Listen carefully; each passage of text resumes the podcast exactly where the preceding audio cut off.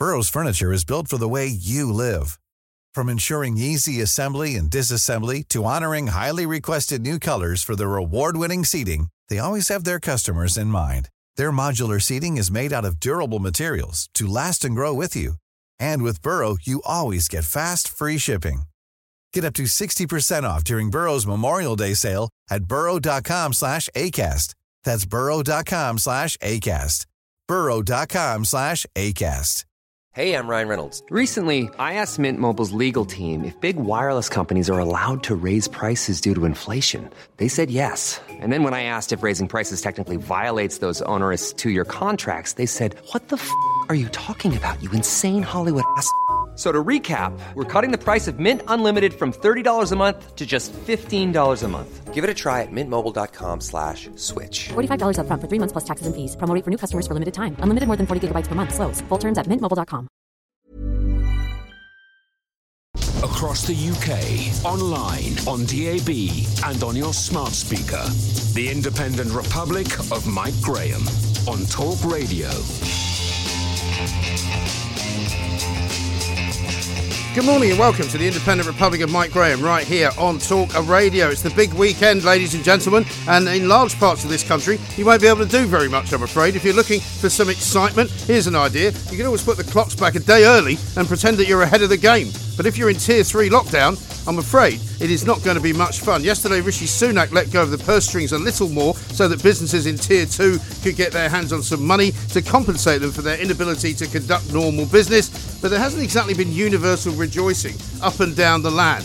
And poor old Andy Burnham still looks about as miserable as he did the other day. There are still problems in Wales, of course, in Scotland, in Liverpool, in Manchester, in South Yorkshire, and now there are more lockdowns planned in the home counties and the Midlands as well. But there's also a new study from the University of Edinburgh that reveals that staying in actually doesn't do any good. You just heard the last guest on Julie Hartley Brewer's show saying, by the way, cats have got it as well.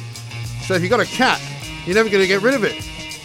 You get rid of the cat, of course, which wouldn't be recommended. Not on this show. We'll be asking Stewart Jackson where the government money uh, and where the government goes from here. 0344 499 1000. Coming up, we'll be bringing you the highlights from last night's presidential debate, which was a lot more civil than the first one, largely thanks to a mute button. Former White House aide and now Trump advisor Sebastian Gorka will give us his verdict from Washington, D.C. And the Sun's Olivia Utley is here to tell us all about the big stories of the week, including this morning's front page news about Prince Andrew and the woman who claims he had sex with her when she was underage. Most of all, of course, we want to hear from you. Uh, what are you doing? Do you know what the rules are where you live? And are you actually obeying them? 0344 499 1000. It's Friday, of course, so it's also time for the Perrier Awards, an homage to yet another brilliant week of broadcasting. Uh, and of course, it's in the company of producer Marta Malagon. You're listening to me, Mike Graham, on the fastest growing radio station on the planet.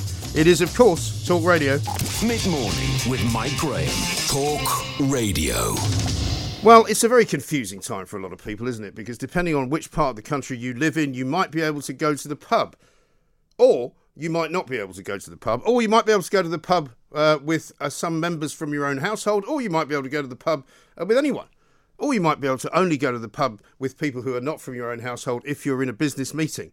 Now, I realise, uh, and, and I think it's fair to say that uh, Kit Malthouse actually got this right the other day, that if you live in Liverpool, you don't need to know what the rules are uh, in Hayling Island. If you live in Exeter, you don't need to know what the rules are in Barnsley. But it is a bit of a confusing picture, and there isn't any great deal of evidence, I have to say, to suggest that actually telling everybody to sit at home and not do anything for a couple of weeks, like they're doing in Wales, like they're basically doing in Scotland and Northern Ireland as well, isn't actually going to make much difference to the spread of the virus. Let's talk to Stewart Jackson, who is, of course, founder, director, and strategic counsel at Political Insight, former Tory MP, and special advisor to David Davis. Stewart, very good morning to you. Good morning, Mike. Now, I'm I'm searching and searching for sort of something positive to say, Stewart, and I know that uh, the government is doing its level best to pay out as much money as it possibly can to help businesses, uh, you know, which are struggling at the moment. But it is quite difficult to find anything particularly kind of positive to look forward to, isn't it? I think the problem is that when Boris uh, has been uh, looking at an economic uptick, has been positive and optimistic, then people have said you're not taking this seriously and you're not being the statesman. And yet, when he's also warned people consistently that this is a major problem, not just a health emergency, but but a big economic crisis. People have said you're not giving us any hope. We we don't know when this catastrophe is going to end. I think that he's in a difficult position, and I think as Steve Barclay said this morning, you know, when the circumstances change, you have to alter your strategy, and therefore, I think it is strange that the Chancellor should announce three different sets of proposals in a month. But we're not in normal times. And I think the fact he is flexible and he is prepared to, to spend taxpayers' money to save businesses and jobs in the long term and prevent economic scarring is a good thing. And I think most people would agree with that. Yeah, no, I think that's absolutely right, and certainly I don't go along with any of the uh, the, the Keir Starmer sort of Labourites who believe that uh, somehow the government has been proved wrong because they've been somehow starving the north of funds. I mean, they've backdated the money they're giving out for tier two, so what more can they do? Well, I think if this narrative that the, this is a, a government driven by what happens in London and they hate the north really stood up, and it doesn't. It's absolute nonsense. Then clearly Dan Jarvis in South Yorkshire and Steve Rotheram, the mayor of of uh, the Liverpool City region, would not have settled with the government no. quietly and would not have supported the proposals in so doing. I think Andy Burnham, unfortunately, has been grandstanding and has sought to beat the government with a, non-existent stick, and it's backfired to a certain extent on him. And I feel a bit sorry because actually I, I do rate Andy Burnham. I think he's done a reasonable job as mayor of Greater Manchester, but I think he over egged the pudding and he forced the Prime Minister to basically face him down. Uh, and that's not been very good for Andy Burnham or Greater Manchester. But no. we're through that. No, and I think the point is, is a an awful lot of people in Manchester don't agree with Andy Burnham either. You know, the difficulty with this whole, and I spoke to uh, a, a, previous colleague of yours earlier this week about this whole business of, you know, devolution and devolving of powers to the regions. And I mean, I think it, that this week it proved that that may have gone a step too far, to be honest.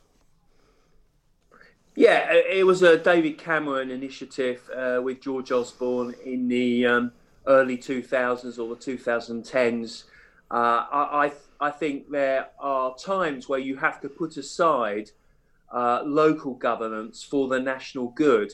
This is a national health emergency, a national economic and jobs crisis. And I think where local leaders have shown leadership and put their party affiliation aside and supported the government, they've got the best results. And frankly, they've got the money needed to save the jobs and businesses in their local areas. Um, but you're right. I mean, there is a limit to devolution. There's a limit to the powers that in a unitary state, which the UK is, it does have a centralised government and parliament. There is a limit to how much local people can do. And the irony, of course, is that Nicola Sturgeon is lauded as a great local leader. Uh, you know, the uh, first minister of her country, actually, by any uh, reasonable and fair analysis, she hasn't handled coronavirus really any better than Boris Johnson, and in many respects worse. But yeah. she, her spin has been a lot better. Well, I mean, the spin down here has been a lot better, but I'm not sure it's been great up in Scotland because there are lots of people up there uh, that I've spoken to who are fans of independence and fans of the SNP generally, but are getting pretty fed up uh, with the way that, uh, the Scottish government is operating. In fact, there's a lawsuit that's been launched um, by the music business, which is basically now seeking compensation from the government because of the fact that they can't perform any kind of music whatsoever. They can't even play music in a pub. Well, the fact is that the um, the, the, level of debt, if, if Scotland were an independent nation, it would have the highest debt in Europe. Yeah. And it's subsidised significantly by the English taxpayer, uh, hobbling the business and commercial community for the sake of um, demonstrably unproven science, because we don't know quite where we are with coronavirus, for several weeks and months It's not going to help the long term economic prosperity of Scotland. And if anything, it will actually undermine the economic and political case for independence uh, in a, a, likely referendum, which incidentally I don't think is going to happen anyway. So I, th- I think essentially Nicola Sturgeon needs to concentrate on a day job, which is education, which is health, which is transport, which is uh, social security, not grandstanding about referenda Yeah. uh, that may or may not happen. Well, this is the thing. I mean, and also, as it was pointed out by Boris Johnson the other day, whenever Wales decides to have some kind of two week fire break lockdown, as they called it, or Scotland decides to tell people to get ready for a digital Christmas, they then uh, make a phone call to London and ask for some more money. Exactly. You know. Well, let, let, us put aside this uh, nonsense of calling it a circuit breaker. I mean, it's just a, a ridiculous euphemism for another national lockdown. I think the problem with the Labour Party is incoherent. What you saw uh, with the Andy Burnham situation is he's effectively distinctly at odds with Keir Starmer. Keir Starmer and Anneliese Dodds have flirted with another national lockdown with the catastrophic impact that would have on jobs, businesses, mental health, loneliness, old people, family life, etc. But at the same time, Andy Burnham said uh, you can't have a, a, lockdown in Greater Manchester because the evidence isn't there. They're all over the shop, and I think it, it uh, behoves um, them to support the cabinet and the prime minister in a national crisis.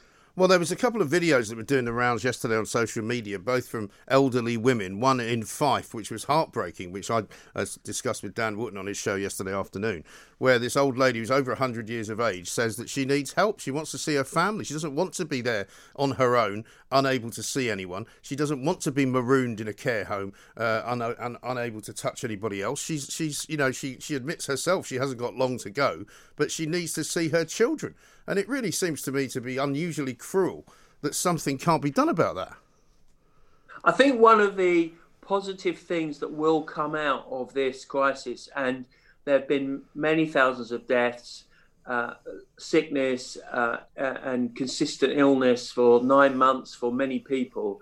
But one of the things that will come out of this, I think, is a very strong consensus to do something about social care.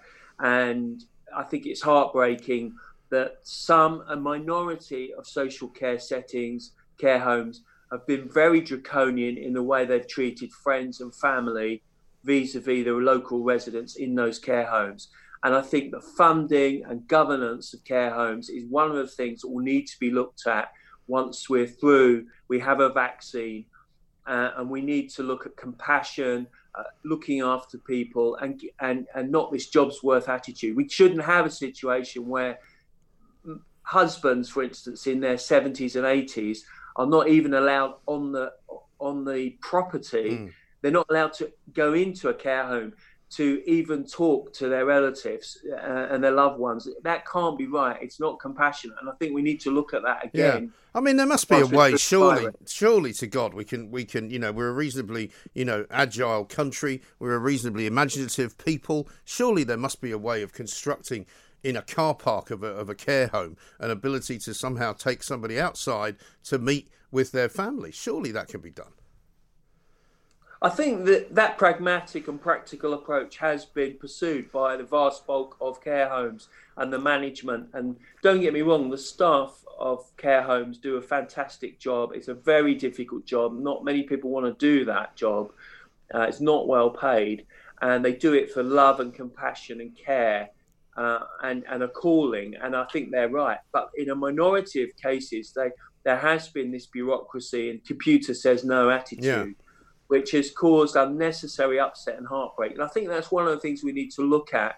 And the Care Quality Commission and local authorities need to look at how care homes have responded. Also, of course, the provision of PPE and taking uh, people with coronavirus from hospital into care homes. Again, that needs to be looked at uh, once the virus is through. Yeah, and I mean, as far as the the, the government's kind of uh, policies go, I mean, obviously they've had to change um, the, the, the the Treasury situation because of the way that uh, the way it's been described to me anyway. That Rishi Sunak, when he when he made his last kind of um, uh, suggestions about who should be backed and who should be given money, he thought that by now we might be in a better position economically, but we're actually not. Um, but do you see, or do the people that you talk to in the in the, in the government see? Uh, an end point to this because we're now hearing that these some of these uh, provisions might be in place for six months, which takes us all the way through to April. Certainly takes us beyond Christmas. But Boris Johnson has said that he would like to try and have as normal a Christmas as possible.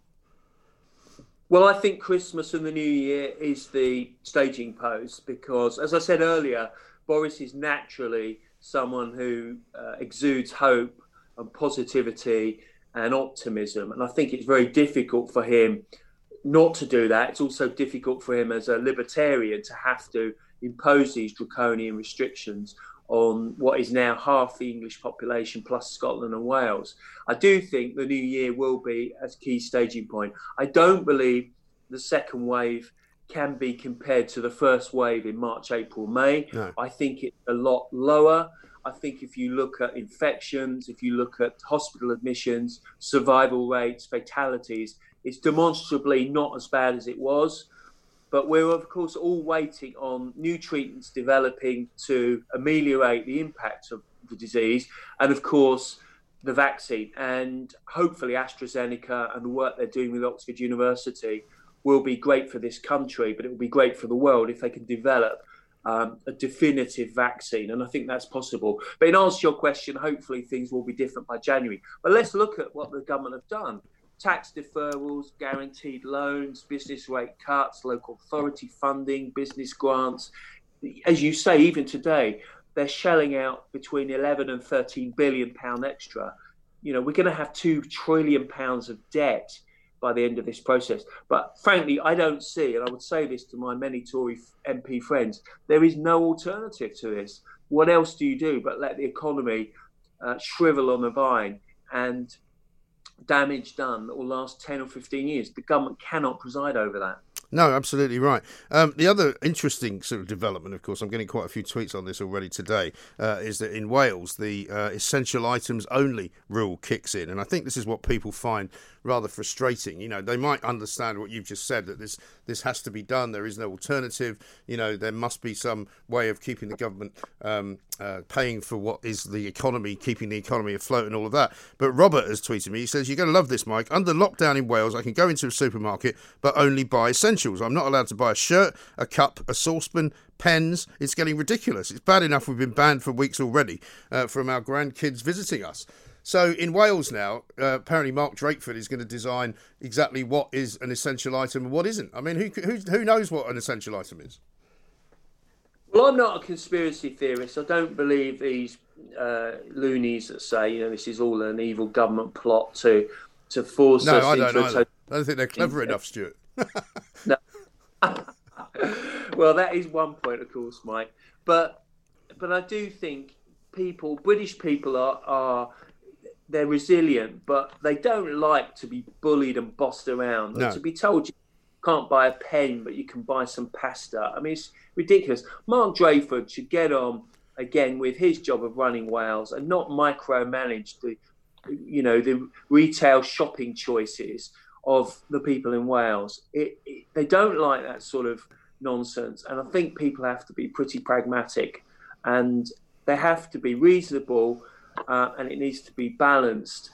Uh, the, the uh, proposals that they're put forward in Wales. Otherwise, people just will ignore them, and that won't be good for anyone. Well, that is the thing, and I mean, a lot of the study, uh, which I'm not going to get into with you, I'm going to talk to the doctor about it later on. The study on the front page of the Mail today says that basically staying in doesn't really stop the virus because an awful lot of people, one, don't stay in, and if they do stay in, they're more than likely to infect other people. The other problem, John, uh, sorry, uh, Stewart, is, is I've got a message here from John who says COVID 19 did not feature in the top 10 causes of death in September for England and Wales. It wasn't in August either. In England, it was the 19th most common cause of death. In Wales, it was the 24th most common cause of death. And so at some point, the government's going to have to look at all of that and say, you know, are we overdoing it a bit? Well, you are spot on, Mike. I think there are two. The two other things that are going to come out of this crisis uh, will be the use of data and the common acceptance of data. And I think the problem is the the poor management of data by governments over 20 or 30 years has led to a, an issue with how you count illness and fatalities for COVID. Mm. I think we've got to look at that again. Everyone laughs at Dominic Cummings and says, you know, he's he's a pointy head, obsessed with data. It's pretty important that you've got the right data to make decisions upon. The other thing is procurement. What we've seen is, you know, often poor procurement. All governments have not got procurement right. So data and procurement again are going to be areas that a government is going to need to look for if we have another pandemic, as we inevitably will. Maybe not for five or ten years or twenty years, but we will have another one. Data. I mean, we haven't, got rid of, we haven't got rid of this one yet. That's a depressing thought, Stewart. We might as well end it on that. Stewart, thanks very much indeed. Stewart Jackson there uh, talking to us from Political Insight, uh, where he's the founder, director of Strategic Counsel, former Tory MP, of course, special advisor to David Davis as well. Mid morning with Mike Graham. Talk Radio. Now, I'm delighted to say Olivia Utley joins us in the studio uh, as we speak. Uh, I'm not here next week, so this is my last show for uh, until next month, actually, which is uh, rather exciting for me. Um, but very nice to see you. Prince Andrew, front page of the Sun, front page of the Daily Mail, Maxwell court file riddle. Uh, this is the story that just won't go away, isn't it? Yeah, he is absolutely up to his eyes. Um, we've heard at the Sun that American prosecutors are getting really fed up with him not complying at all with the case, sort of Right. thinking he's above it. And if he thinks that they're just going to sort of let him go, It's all gonna go he away. completely wrong. These sort of stories always make me feel so sorry for the poor Queen. Yes. Just. Such a waking stalwart, up to- doing an amazing job, waking up to more of this, and then all of these absolutely rubbish excuses that both him and Maxwell come out with. This one saying that they couldn't have had sex in the bath because the bath was too small. I Yes. mean, it's just oh, I was in Pizza Express woking, and or I don't sweat all Yes. over again. Oh, I don't remember meeting her, which is the same as a kind of non-denial denial, isn't it? yeah, exactly. Hmm. Um, And then in the Sun, in the spread inside, six and page six and seven, um, the heir who cannot be named. Uh, Andrew's blanked out of various uh, documents seventy-five times. Yeah, but um, we all know exactly who it is. It's, I think the Sun front page sort of says it all with the very obvious picture of him with a bit of black in front of his eyes. Um, so, yeah, it's not going away. It just every day we've sort of grown used to these kind of stories coming out and we just think oh yeah andrew's a bit of a dodgy royal but actually it's shocking i mean really scandalous how deeply he's implicated in all of this Well, also the whole idea of his friendship with Jeffrey Epstein, you know, one uh, was bad enough, right? But then two, the fact that he then continued to be friends with him and continued to remain in touch with him after he was convicted of child sex offences, and then not only that, but then went to New York, was pictured with him walking in Central Park, spent about four nights with him uh, in order to explain to him that he couldn't be friends with him anymore. and then told emily maitlis that he didn't regret any of it because he learned a lot Right. Bizarre, Yeah, absolutely, absolutely bizarre. bizarre. So, I mean, the time frame of this uh, is is is probably running down as well, because presumably U.S. attorneys are going to be saying, at, at least if they don't do it before the end of this year, they're going to have to subpoena him, aren't they? Yeah, I'm sure they'll subpoena him. Um, that's what we've heard. And it's, I mean, having a member of the royal family having to appear in court, even if it's virtually, even if it's as a witness, it's a proper full on scandal. And the way he's burying his head in the sand is just ridiculous. It's clearly just a whole life of being brought up to think that he's above the law Yeah. and that he can get away with it. Um, and he just can't. So, yeah, I think expect this to get worse and worse and worse. Yeah, I mean, even the Queen has managed to move with the times. I mean, I think it maybe took Princess Diana's death for her to do that, but since then, the Queen has been pretty spot on on almost absolutely. everything she's ever said. You know, and between him and Harry and Meghan, I mean, goodness gracious. To be fair to the rest of the royals, though, I've been amazed at how well they have done during the I think pandemic. William and Kate have done William well. and Kate and Charles, I think Yeah. he's had a pretty good pandemic, and Right. Princess Anne, that lovely documentary Yes. of her. Yeah, so Well, funnily enough, I mean, just the other day I was talking about Meghan and Harry because they'd done yet another one of these kind of webinars with Time Magazine about how The word they needed to save me. the world and re-engineer it and all this kind of thing. Hmm. And meanwhile, uh, over in uh, London, of course, uh, Prince William and, and Kate were off at a KFC. And the, the stark kind of contrast of that doesn't bear thinking about. Oh, absolutely. And poor old William and Kate always trotting off in the rain to mundane little events right. in Barrow But and Furness. Mm. or something, and that's the job. And Harry and Meghan couldn't hack it. And No, exactly right. Now, the Mail uh, have got a similar story on Prince Andrew, but they're talking about a phone call that he apparently made to Ghislaine Maxwell, uh, which they're quoting as some kind of uh, a smoking gun as well, right? Yeah, um, it's just sort of coming at all angles now. Um, I think Prince Andrew's pretty lucky that that all of these coronavirus stories are coming thick and fast over the past few months because otherwise it really would be a huge story.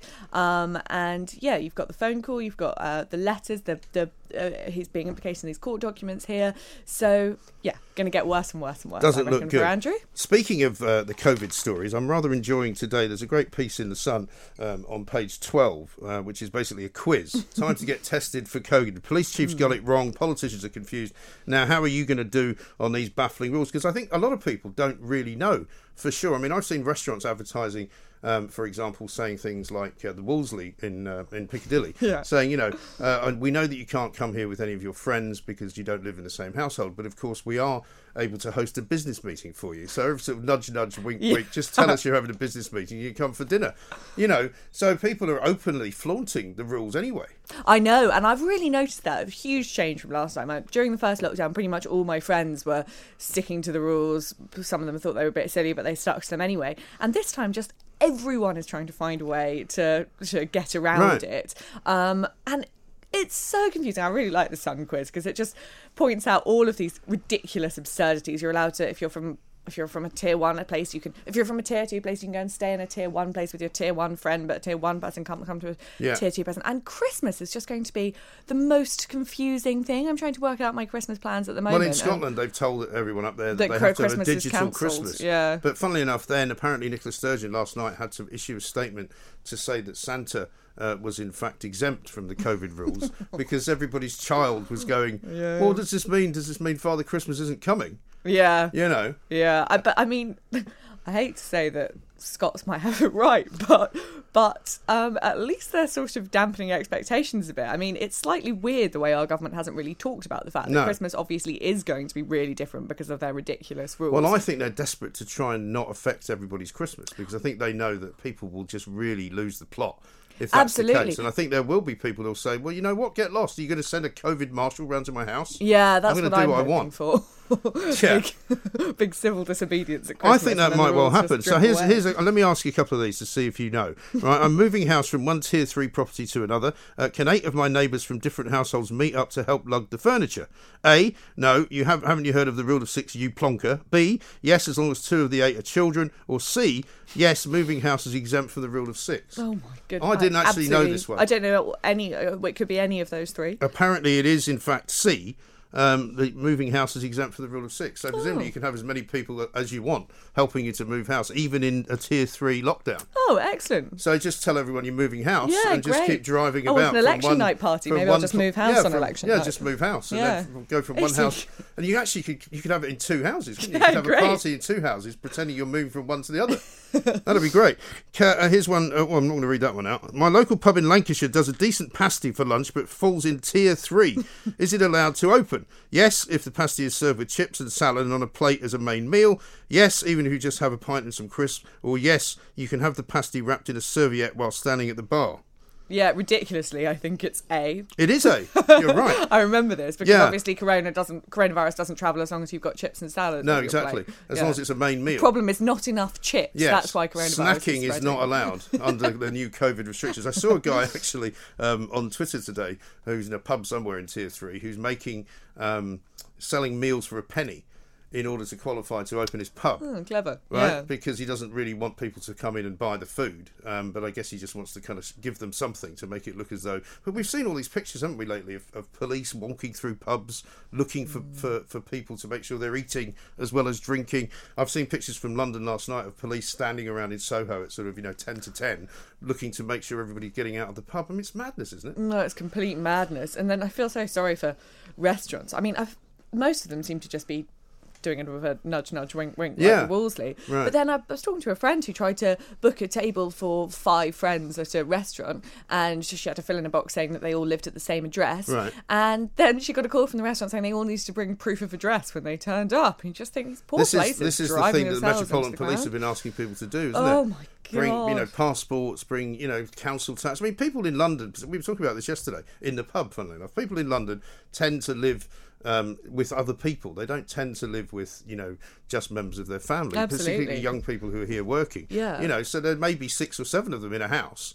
Um, they can't all go to the pub, but they do all live. But there might not be any proof that they all live together. Yeah, I know. I mean, who, I mean, if you live with five people, they haven't all got their names on the council No, bill, exactly. And everyone has it digitalised anyway. I Yeah. couldn't find any proof of address. How about this? I live in tier one. My granny lives in tier three. Can I visit her? Uh, of course, you're in a low risk area. B, uh, yes, but only in full PPE. No. C, it breaches coronavirus gui- government guidelines unless she is in your support bubble.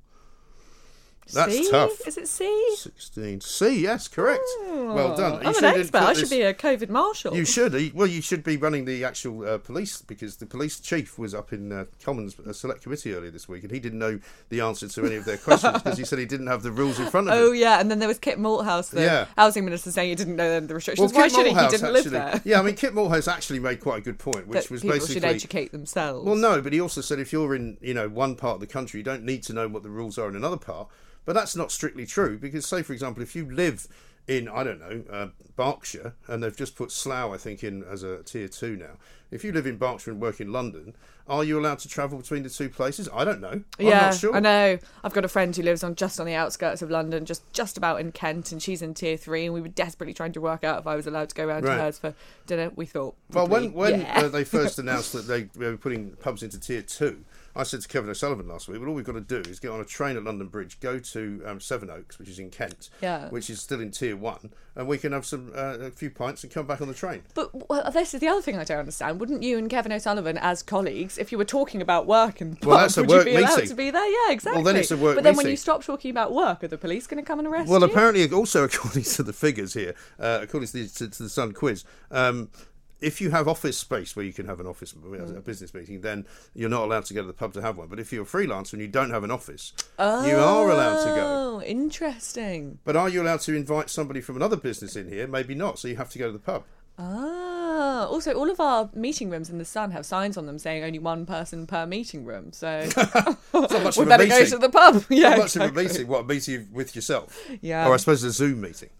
Yeah, Zoom meeting. I Oh my god. Oh. Anyway, let's talk about the uh, furlough scheme because that's coming to an end soon. But uh, this morning, interesting news: two billion pounds they think has now been lost to criminals in the furlough cash fraud that's been going on. And you sort of, I mean, I don't really blame the government for this, No. but, but I mean, it, I guess it was bound to happen. Yeah, it was absolutely bound to happen. Um, it had to be introduced so quickly they couldn't really go through it all. They couldn't give it sort of proper robust scrutiny. The furlough scheme, but you know, it's not what you want to be reading when you're finding out that the government's now giving No. another 13 billion to uh, help save the hospitality industry. Which oh, I know. I mean, I'm glad that they have because once they impose restrictions, it would be really unfair to make those pubs just drive them into Yes. the ground and lo- lose a lot of jobs. But 13 billion, we just sort of chuck away figures like that I as know. though it's nothing. 13 billion is the entire annual budget for the police in England and Wales. And that's incredible, isn't it? And that's just you know, But the this latest is why there's this five other, this other packages in a story that sort of won't go away is the, is the free school meals at Marcus Rashford. Yeah. And they're saying, well, why can't we get money for that? And that's going to be the cry now from Labour for the rest of time, isn't it? Mm, for Why everything. can you not give us money? You've got 12 billion for this, 13 billion for that. Why can't we have 5 million for this? Exactly. I know. I know. It, it reminds me of if I've gone and blown loads of money on an expensive meal, then I see a nice skirt I like in Yeah. a shop and I think, oh, well, I spent loads of money Doesn't on a meal. I may as well buy that skirt. Yes. Actually, I should be thinking, spent loads of money on that meal, shouldn't buy that Shouldn't skirt. buy the skirt. Not the but way you my do, mind you do get a bit carried away. Exactly. And It's a- that's what the government's going to Well, to it's a bit now. like holidays. I mean, you know, I'm, I'm, you know, I had thought at one point of going abroad um, for half term, but then it just became so complicated, and I couldn't wait to see uh, whether it was going to be safe or not, whether it was going to be quarantine required, and all of that. So in the end, just gave that up, and hadn't. um, So I'm not going anywhere abroad. But at this point, you would pay some ludicrous amount of money just to go somewhere if you knew for sure that it was going to be fine. Yeah. You know, Definitely. I mean, I was a late night appeal last night uh, from my kids and their mother. Can we not just go to the Maldives? And I'm like, well, no, because if I suddenly started booking the Maldives the night before we had to go, it probably cost about twenty grand or something. Mm, Would be nice though, wouldn't it? It would be nice. Yeah, maybe, maybe. Maybe how much I have to it. drink Yeah, later. forget the Isle of Wight, go to the Maldives, Yeah, I know, yeah. exactly right. So, how about uh, the poppy appeal? That must be uh, uh, coming up fairly soon. We're almost in November. Yeah, so Sun's campaign is doing really well. Um, we've raised 13,000 already, which is great. So the problem with the poppy appeal is that a third of the 40,000 annual poppy sellers um, are classed as vulnerable and Yeah. are staying at home this year. So, Right. I mean, I've already noticed you don't see the I poppy haven't sellers. Seen any, Haven't seen any. In fact, No. I haven't seen them in supermarkets Right. either. So the Sun's launched this big campaign asking people to donate online or to bulk buy poppies and sell them to your neighbour. Good excuse to go around your Yeah. neighbour's house for a chat as well. I mean, I Um, wonder what the rules are on poppy selling. I mean, can you actually can, can anybody actually sell poppies? I mean, if you if you apply to to the British Legion or whatever, can you can you become a poppy seller? I don't know. Hmm. I've got. I mean, apparently it's only a third of the forty thousand that can't do it. So I'm guessing that the rest are allowed to sell. well, I normally but it is around funny that I haven't around here on the tubes yet. and stuff. I usually would see relatively young men and women in uniform doing it. So Yeah. they, maybe they're allowed to do it. Maybe they are. I think that's quite a London thing, though. Right. Whenever you go to the region, Okay. sort of elderly poppy sellers Okay. can't do it this year. So you're basically trying But to make sure that you cover that. to- uh, yeah, that to amount. make up the loss. Yeah. Exactly. Um, uh, obviously, the Legion's not the only one suffering. Charities are just in a complete mess Yeah. this year.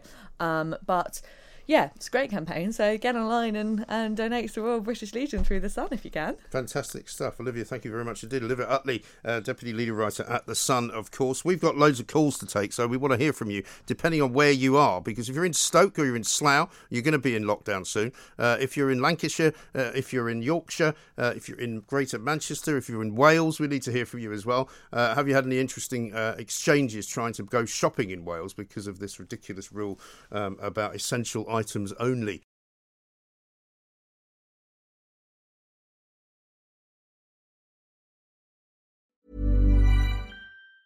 When you're ready to pop the question, the last thing you want to do is second guess the ring. At Bluenile.com, you can design a one of a kind ring with the ease and convenience of shopping online. Choose your diamond and setting. When you find the one, you'll get it delivered right to your door. Go to Bluenile.com and use promo code LISTEN to get $50 off your purchase of $500 or more. That's code LISTEN at Bluenile.com for $50 off your purchase.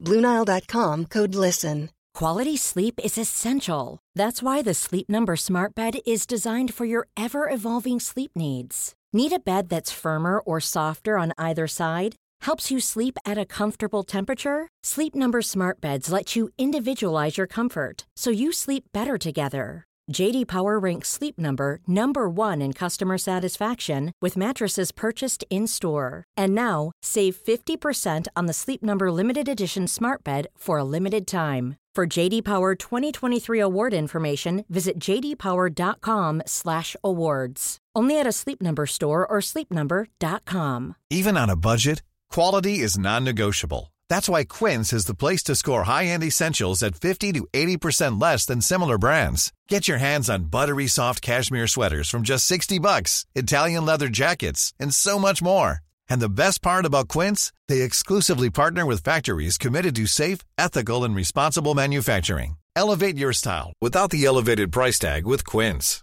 Go to quince.com slash upgrade for free shipping and 365-day returns.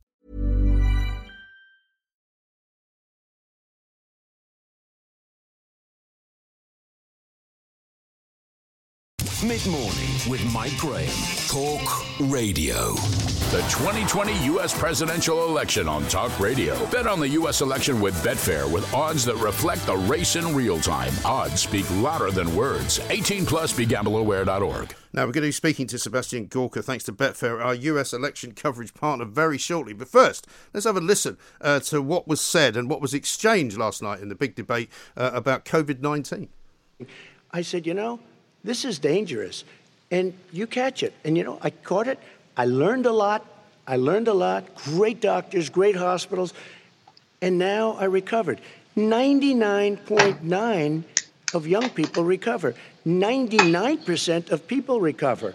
We have to recover. We can't close up our nation. We have to open our school, and we can't close up our nation, or you're not going to have a nation. And of course, the CDC has said young people can get sick with COVID 19 and can pass it. Vice President Biden, I want to talk broadly about strategy, though. You Can I respond to that? 30 seconds, please, For and then 30 I have a question. No, number one, he says that we're, uh, you know, we're learning to live with it. People are learning to die with it. You folks home will have an empty chair at the kitchen table this morning. That man or wife going to bed tonight and reaching over to try to touch their, out of habit, where their wife or husband was, is gone. Learning to live with it. Come on. We're dying with it because he has never said, you see, you said it's dangerous. When's the last time? Is it really dangerous still? Are we dangerous? You tell the people it's dangerous now? What should they do about the danger? And you say, I take no responsibility. Let me talk about your two. Excuse me, I take, full, re- I take full responsibility. It's not my fault that he came here. It's China's fault. And you know what? It's not Joe's fault that he came here either. It's China's fault. They kept it from going into the rest of China for the most part, but they didn't keep it from coming out to the world, including Europe and ourselves. Donald Trump there talking to Joe Biden and saying that he admitted that COVID 19 was dangerous. Joe Biden challenging him on it, saying, Well, you haven't really said it was dangerous lately. But also, the main thing, and I think a lot of people should remember this, right? This came from China. You know, it wasn't invented in the basement of the White House. It wasn't made uh, in the Pentagon, right? It came from China. And Donald Trump has always said that, and he's quite right to have said so. Let's talk now to Sebastian Gorka, uh, who's going to give us his verdict. Sebastian, a very good morning to you. Welcome. Good morning, Mike. What is this I hear about Perrior Awards? The, the Independent Republic of Mike Graham making mistakes? I don't believe it I know. for a second. It's, what it's an. A, it's a shocking thing that's put together by Marta Malagon, my brilliant producer, uh, who somehow manages to eke out a few, you know, minor errors that I may have said over the course fake of the week. News. It's absolutely fake, fake news. news. Thank you fake for sticking up for me. Now, let's talk about fake news because Joe Biden last night de- denied uh, that he wanted to do away with fracking. Uh, President Trump has put out a tweet rather helpfully uh, in which he's quoted as saying that he's going to do away with fracking. Yeah, this is. Um, th- there were a couple of kill shots during yesterday's debate in which the president did uh, majestically. But let's start with the prior context.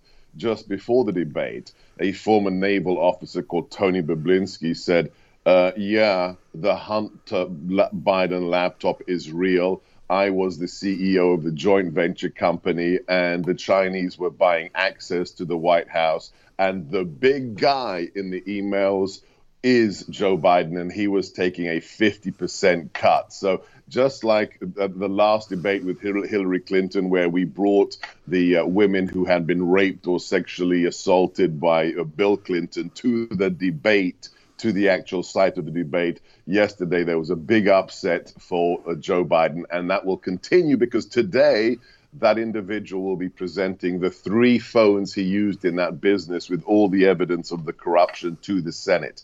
Uh, with regards to what happened on the debate stage, he committed suicide. Joe Biden committed political suicide. At the end of the debate, he said, oh, oh, I, I, I'm, I'm in favor of fracking. You know, I have, I've never said anything about right. fossil fuels being bad.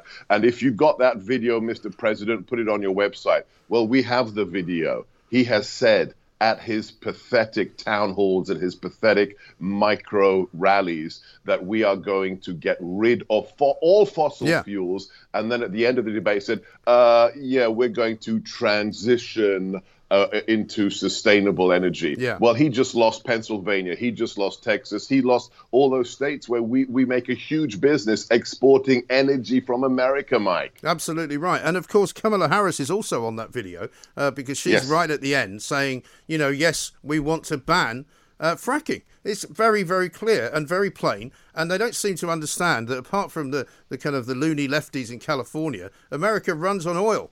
America runs on fossil fuels. Um, you know, I'm always very impressed with that when I go there because, you know, you can have as many electric cars as you like uh, in Europe, but that's not what's happening uh, on 405 when I sat in a, a 16 lane traffic jam in the middle of uh, Los Angeles. I can tell you that.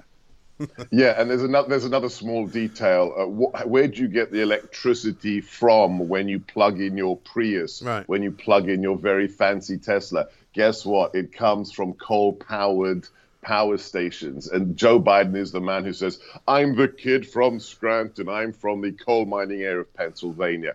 He just lost all of those votes. The fact is, this president has done something remarkable. I don't know if your listeners are, aware of that. In the first, uh, the first time ever in our republic's history, the United States, because of our re- allowing fracking to occur, has become a net exporter of energy. We are selling more energy mm. than we need, and that's great for business. And Joe Biden just said, I'm going to kill it all. Absolutely. And one of the great sort of, um, I would say, cut throughs that, that Donald Trump has managed to make in the past couple of weeks, because I think the last time you and I spoke, Sebastian, after the first debate, you know, that went well. But then the president was sick for a while with coronavirus. He came back from that you know, but he was trailing in the polls. He's coming back now in the polls, absolutely. But I think this this money question is, is, is something that will trouble an awful lot of people. You know, how do you go from being, you know, a senator on a hundred and odd thousand uh, dollars a year to a multi-millionaire with a massive amount of property uh, and with, with, with fingers in all sorts of financial pies and a son who appears to be some kind of business genius?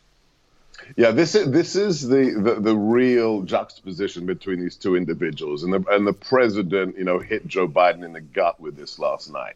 We have one individual, my boss, Donald Trump, who was a billionaire before he ran for public office and then lost money when he became president. Not only that, in the last four years, Mike, the president has given back more than a million dollars in federal pay because he doesn't take a paycheck. He gives it back to the federal government because he said, I'm not here to make money. On the other hand, you've got a guy who's been in politics for 47 years on a government paycheck who has villas, who has houses, who has summer homes. And in the first year he left office, his declared income in 2017 was $17 million. Now, how did that happen? And did he pay taxes on the monies, the cuts that we now know he was given with those deals to China? Did he pay taxes on those deals? We now know yesterday, thanks to Tony Bobulinski, this naval officer who was part of those companies, a five, th- th- th- just one, just one transaction. The communist partner, the communist Chinese partner, gave the Biden family, not Hunter Biden, Mike, the, the Biden family a $5 million unsecured forgivable loan. What is an unsecured forgivable loan? It's a bribe. Yeah. And now the Biden campaign have got to explain that for the next 11 days, and they will not have an explanation. And well, he hasn't also really properly denied any of the accusations that have been made against him. He's kind of done the old non denial denial, sidestepped it, you know, said he hasn't taken money from foreign powers. Well, that doesn't mean you haven't taken money from foreign entities, does it?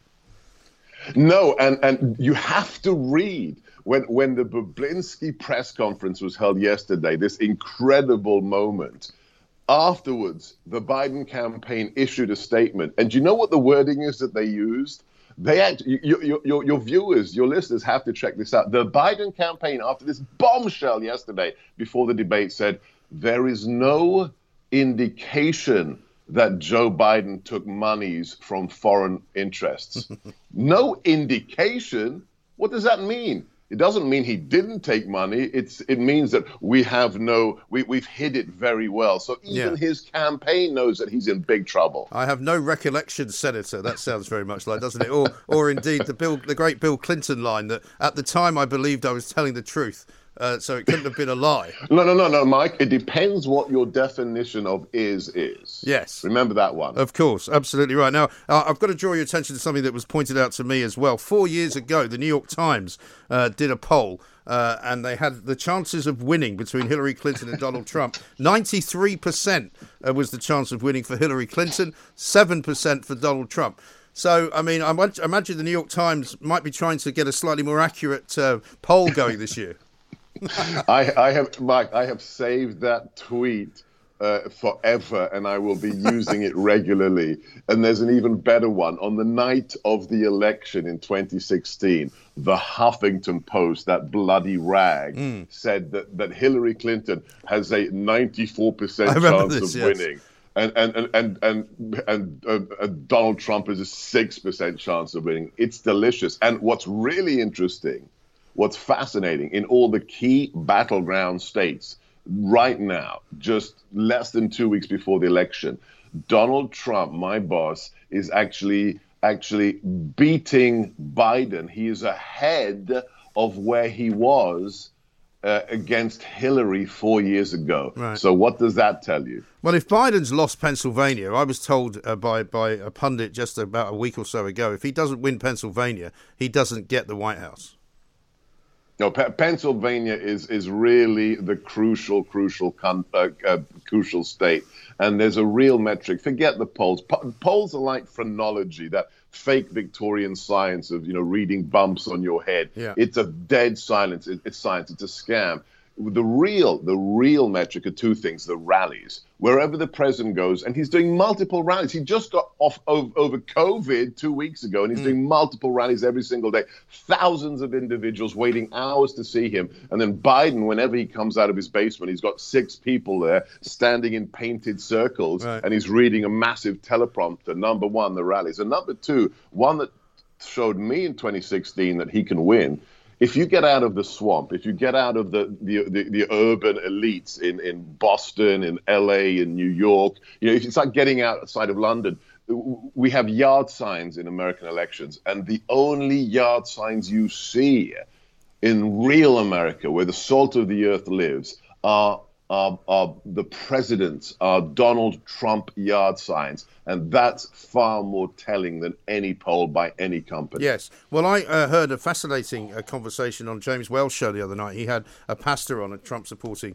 uh, pastor, who was talking about how um, one of the um, one of the one of the Trump uh, organizations did a poll of known Trump supporters, people who had actually contributed to the Trump campaign. Uh, they were called anonymously by this polling company, uh, who said that they were not um, any in any way connected to Trump, and they asked which way they were voting, and all of these people who had given money to Trump, uh, of about 40% of them didn't say that they were going to vote for Trump because they don't want to admit it. There, there was a poll by the libertarian uh, organization here, Cato, the Cato Institute, mm. about two months ago, where they where where the respondents said 70% of of us are not prepared to admit our political identity at work because of cancel culture. So, yeah. in, in, a culture where, where people have negative consequences for admitting they're a conservative, then how does polling function? It doesn't function. And on top of that, the campaign has been very open. They've opened their kimono after every single rally and they register the people coming to the rallies. And Mike, we are seeing unbelievable figures between 20 and 30% of everyone going to a Trump rally is either a former Democrat or they've never voted before, and we've brought them into the conservative fold. That's historic. With, with, that kind of a silent majority, anything is possible in 11 days' time. I think absolutely right. And 11 days is not very long. Uh, we'll be speaking to you, of course, on the night, Sebastian, uh, on our overnight show, because we're going to be sitting here watching uh, and, and being fascinated by everything as it happens, of course. Um, any last minute kind of hiccups? Can anything go wrong? Uh, it's still going to be pretty close, I think, isn't it?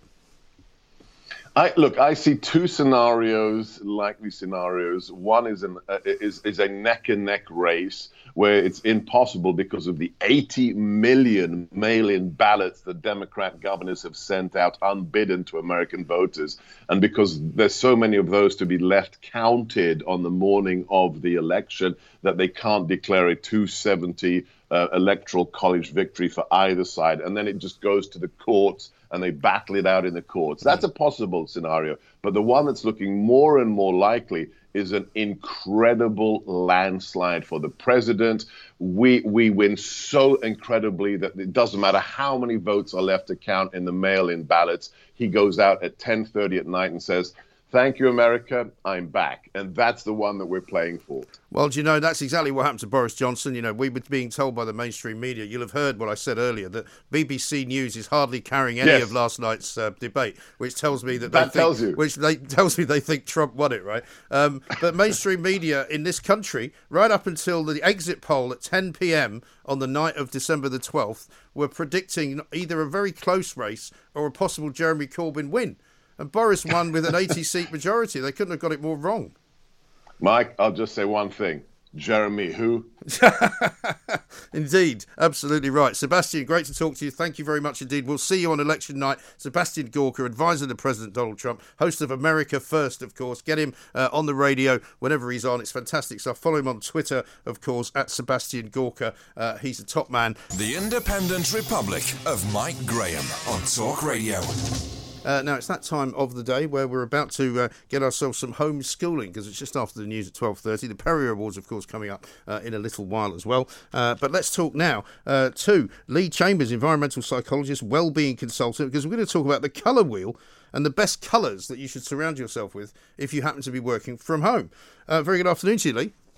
Yeah, pleasure to be with you today, Mike. Thank you very much indeed. Now, you know, you're probably going to think I'm a bit argumentative now because I'm looking at the colour wheel, which is which is this thing here, which is fantastic to look at. It's a lovely sort of design, even uh, in and of itself. You say, or it is said, that one of the top colours to use is white, and I'm wondering why white isn't on the colour wheel. Well, ultimately, it's because when you mix those colours, it's where you actually mix them, and white is actually a tone. So we actually use white to change those colours. Right. So And white. So because I mean, because I was wondering if it's something to do with the rainbow. Because you know how when you refract the light and you get all those seven colours of the rainbow, which are very similar to the colours on the wheel, whether if you were sort of able to refract it backwards, it would, it would turn white. Yeah, I mean that's that's a very that's a very interesting point actually, and obviously from a psychological perspective, we tend to very much look at the colours themselves and how people interact with them when they're in those environments. Yes, and you're looking at the kind of the blending of the colours, maybe, and, and, and the, the, the idea of, of having colours around you, I suppose, which might change your mood, right? Yeah, definitely, and, and a lot of obviously scenarios and design is based around how can we utilize colours to change people's behaviours, to change how they think, they feel, and their emotions. Right. I mean, interesting that you say that because I'm sitting in a studio here, which is largely kind of dark in in the sense that it's, um, uh, you know, there's bits of black, there's bits of grey. It's quite a dark environment. Um, I don't know if there's a reason for that, you know, for audio purposes or for video purposes, but but why does white come out as the best colour um, in general for sort of people people's offices? Yeah, I mean, if you look at my office there, it's majority white. Right. Um, I mean, it's that kind of bright and clear colour. Um, but what we've actually found is if your office is completely white without accents of colour, can actually be a little bit depressing. Mm. Uh, yeah, it is clean. Yeah, it is concise. And yeah, you know, white paint is unanimously available across the world. Uh, but quite often it's actually utilizing other colors to kind of almost stimulate us into different psychological states while Yeah. we're working. We can become more productive. But I guess you can, having got a sort of base white, you can put th- different things on it. I mean, like you've got some writing behind you, you've got some little flashes of colour. I presume you could probably hang paintings. You know, you could do things to to disturb disturb the white. I suppose. Yeah, and ultimately the ability to kind of build colour on top of white. I mean, white is a great base colour to then add accents of different colour, usually something that's a bit bolder that can promote different elements. But you can also, like you say, use landscapes, use morals. Yeah. Uh, tend to do a lot of work around using plants to kind of get that natural biophilic effect Right. in people's offices. I mean, people say if you are working from home, you should always try and find a speci- specific kind of designated space that you work from, rather than just kind of you know getting out of bed and, and sitting next to the bed in a, or sitting at the dining table or something like that. It's better if you can have a designated space, right? Yeah, definitely. Because if you can psychologically detach from that domestic environment, which to be honest, you spend a lot of your time living, sleeping, and relaxing in, if you can partition a particular space, then psychologically it does kind of put you in work when you're in that place. But Yeah. obviously, we don't all have that luxury given the fact that most domestic homes are not designed for us to work from. No, quite. And I mean, one of the, the sort of the top three choices after white, you've got beige and then grey, but then yellow. I was quite interested in as number four because that's quite a bright colour to have as a as a painting. As a painted colour on a wall, because I, you know, I, I sort of judge, like for example, maybe restaurants by what colour they're painted, and I'm I'm not a big fan of like a very loud sort of colour in a restaurant. Yeah, I mean, when MyJobQuote did this uh, survey, it was interesting because a lot of my work surrounds bringing more blue and more green into Uh-huh. workplaces. Those natural colours that tend to actually, you know, do implement productivity, elements of creativity, but actually keep people a little bit less stimulated in work environments. Uh, but yellows tended to be used for innovation, for engineering campuses. It's really a colour that quite a lot of creative places use Yeah. and it does increase that memory retention. It's actually a great colour for learning, but also it really increases eye fatigue. Probably the quickest colour to do so. Yeah. Don't want to be in a yellow environment for eight hours a day. It no, I mean I'm thinking yellow. I've been in places that've got orange walls, which I'm not also not very keen on. But if it's more pastel colours, is that because obviously the colour wheel suggests that you can you can mix those colours, and you said about white, you would put white maybe with a with a strong yellow to make it kind of more pale. Yeah, so if you add white as a tint to yellow, you can bring it down so it stimulates you a lot less Hmm. and actually is a lot less straining on your eyes. You imagine that the beauty is obviously to say one colour, but there's so many ways to darken or lighten that particular colour Yes. that you can actually find a real good balance that works for you. Right, and I'm looking at this colour wheel again, and it says the first sort of real circular colour diagram was designed actually by Sir Isaac Newton in 1666. That's a long time ago. Yeah, and I mean, again, when it's kind of looking and understanding how light works and obviously the colours that we see and the kind of practical combination, it's really a bit of a mix of art and science at the same time. Right. Uh, it's really interesting to think that from an origins perspective, we've been looking at this for you know hundreds of years, but only from a psychological perspective, it's still relatively new. Right. And so, I mean, what about pink? That comes in around about ninth, I think, on the on the list of popular colours. I mean, I suppose certain workspaces would benefit from pink, but it's still very much associated with sort of, you know, um, I suppose softer businesses, perhaps. Yeah, and I think it's it's obviously really popular in the beauty industry Yeah. and hairdressing, and it does kind of give that element of you know pampering type feel. Uh, what's interesting is I previously worked in football clubs, and a football club that I won't mention had their away dressing room painted in pink. And how did that psychological and how did that work out? Um, well, they got relegated, so I don't think it worked that well, to be honest. Maybe they should have had their own dressing room pink. It might have given them some kind of a different stimulant or something like that. Mm, Who knows? Yeah. No, it's, funny, isn't it? Because colours do mean so much, particularly when you talk about football and sport. I mean, colours mean so much to people, fans in particular. You know, you, you've seen, I'm sure, all of those stories. Remember that terrible grey Manchester United strip that everybody hated and nobody We wanted them to 'em. wear? And you couldn't see the players, and they, and they started playing worse, you know? Yep, it's it's amazing. I mean, Southampton had 'em that day, to be Mm. honest. Yeah, I know. It's absolutely. I can see. I can feel your pain. But you know, um, it's it's interesting. So, are you finding that more and more businesses now are kind of looking at their surroundings and trying to, um, you know, if they are decorating their office, they're not just doing it because it looks a bit dirty and it needs a bit of a freshening up. They're actually thinking about it. Yeah, it's interesting because obviously with with with everything that's happening at the minute, there's a lot of looking around how we environmentally make our office health health and safety compliant in these current conditions. And obviously, there's lockdowns here and lockdowns there. Uh, I'm getting a lot about how people can set up the working from home spaces to be more productive. I'm also looking at the future of offices. Obviously, density will be different. Uh, and just looking really at the kind of how can we create backdrops that help people to become more productive in work. Yeah. Fascinating stuff. Well, listen, Lee, thanks very much indeed. Lee Chambers, environmental psychologist, well-being consultant. If you've never thought about it, uh, maybe you should think about it. Think about changing the colour of where you're working from home, maybe, uh, or even your office uh, where other people are working, because it could uh, have an effect on their productivity. Mid morning with Mike Graham. Talk Radio. The Independent Republic of Mike Graham on Talk Radio. It's very nearly 12:47. It's Friday, and it's time for this. Ladies and gentlemen, welcome to the Perrior Awards.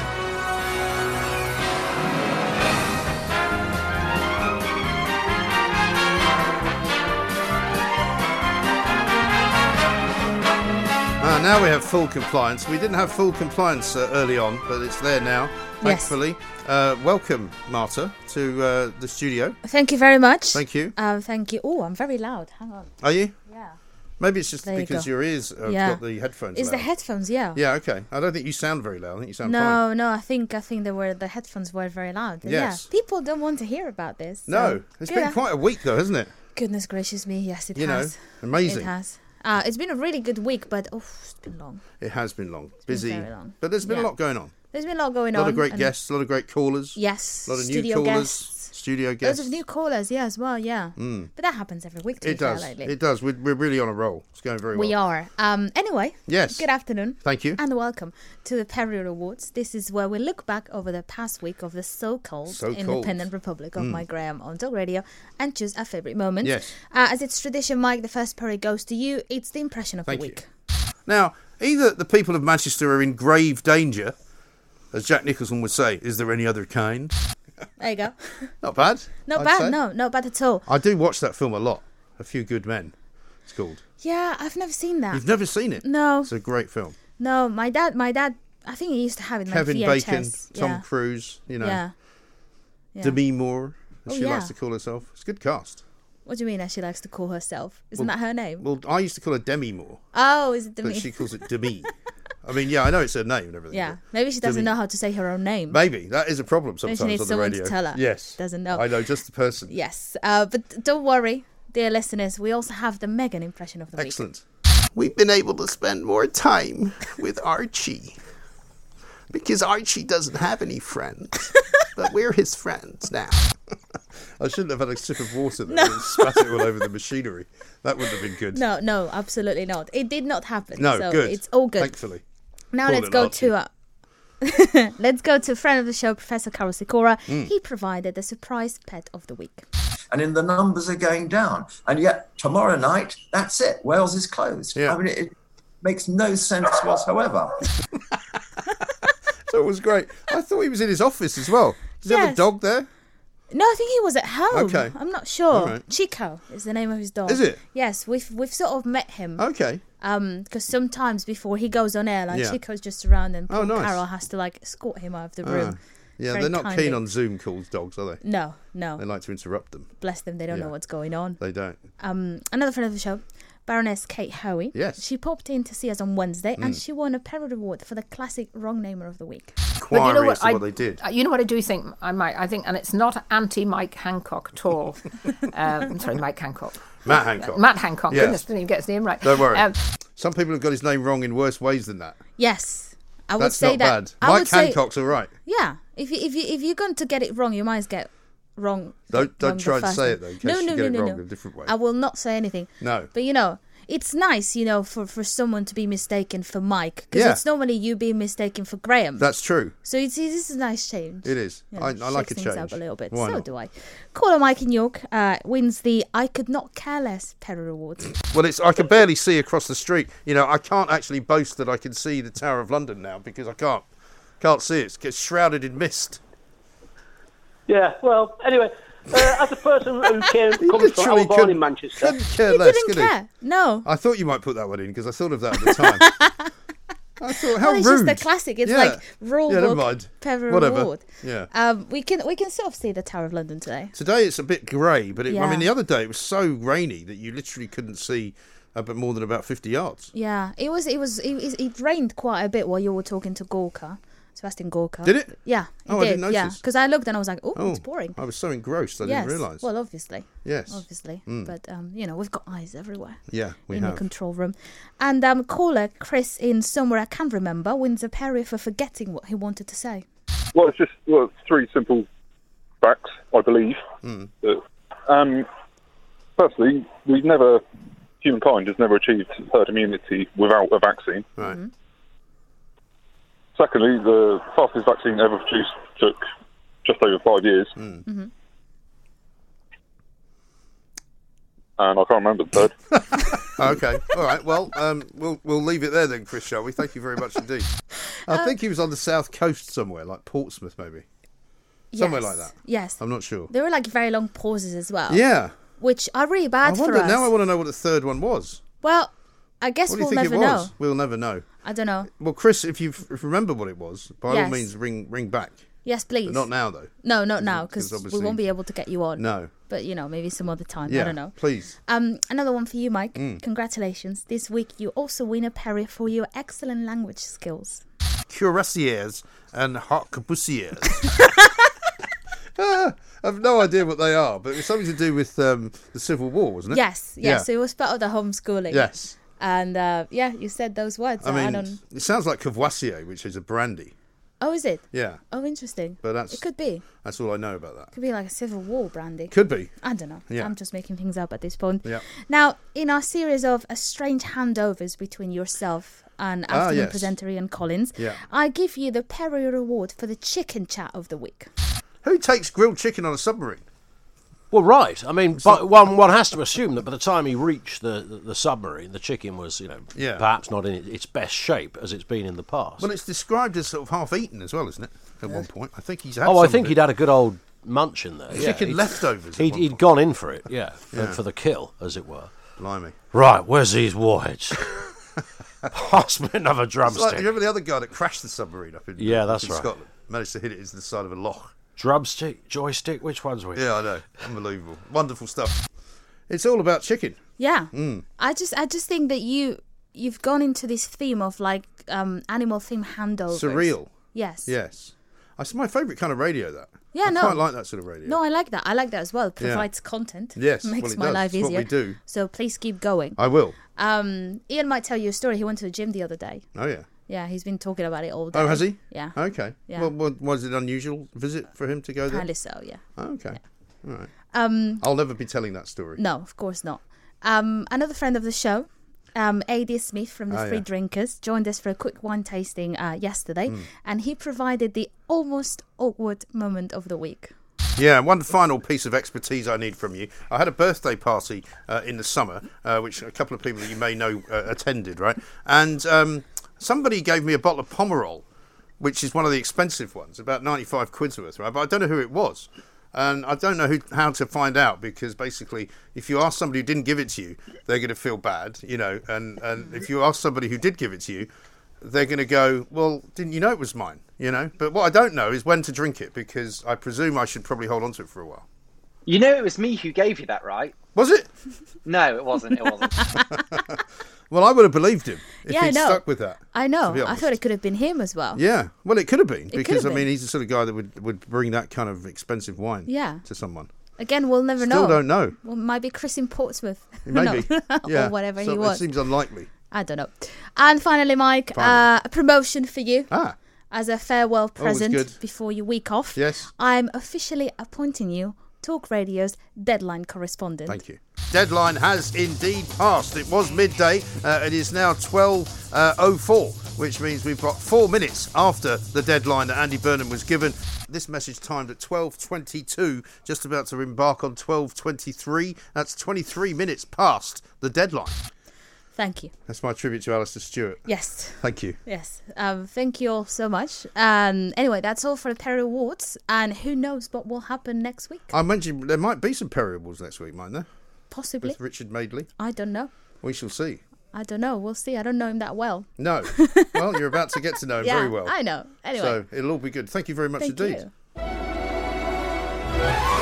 The Perrior Awards on Talk Radio. Radio. Across the UK, online, on DAB, and on your smart speaker. The Independent Republic of Mike Graham on Talk Radio.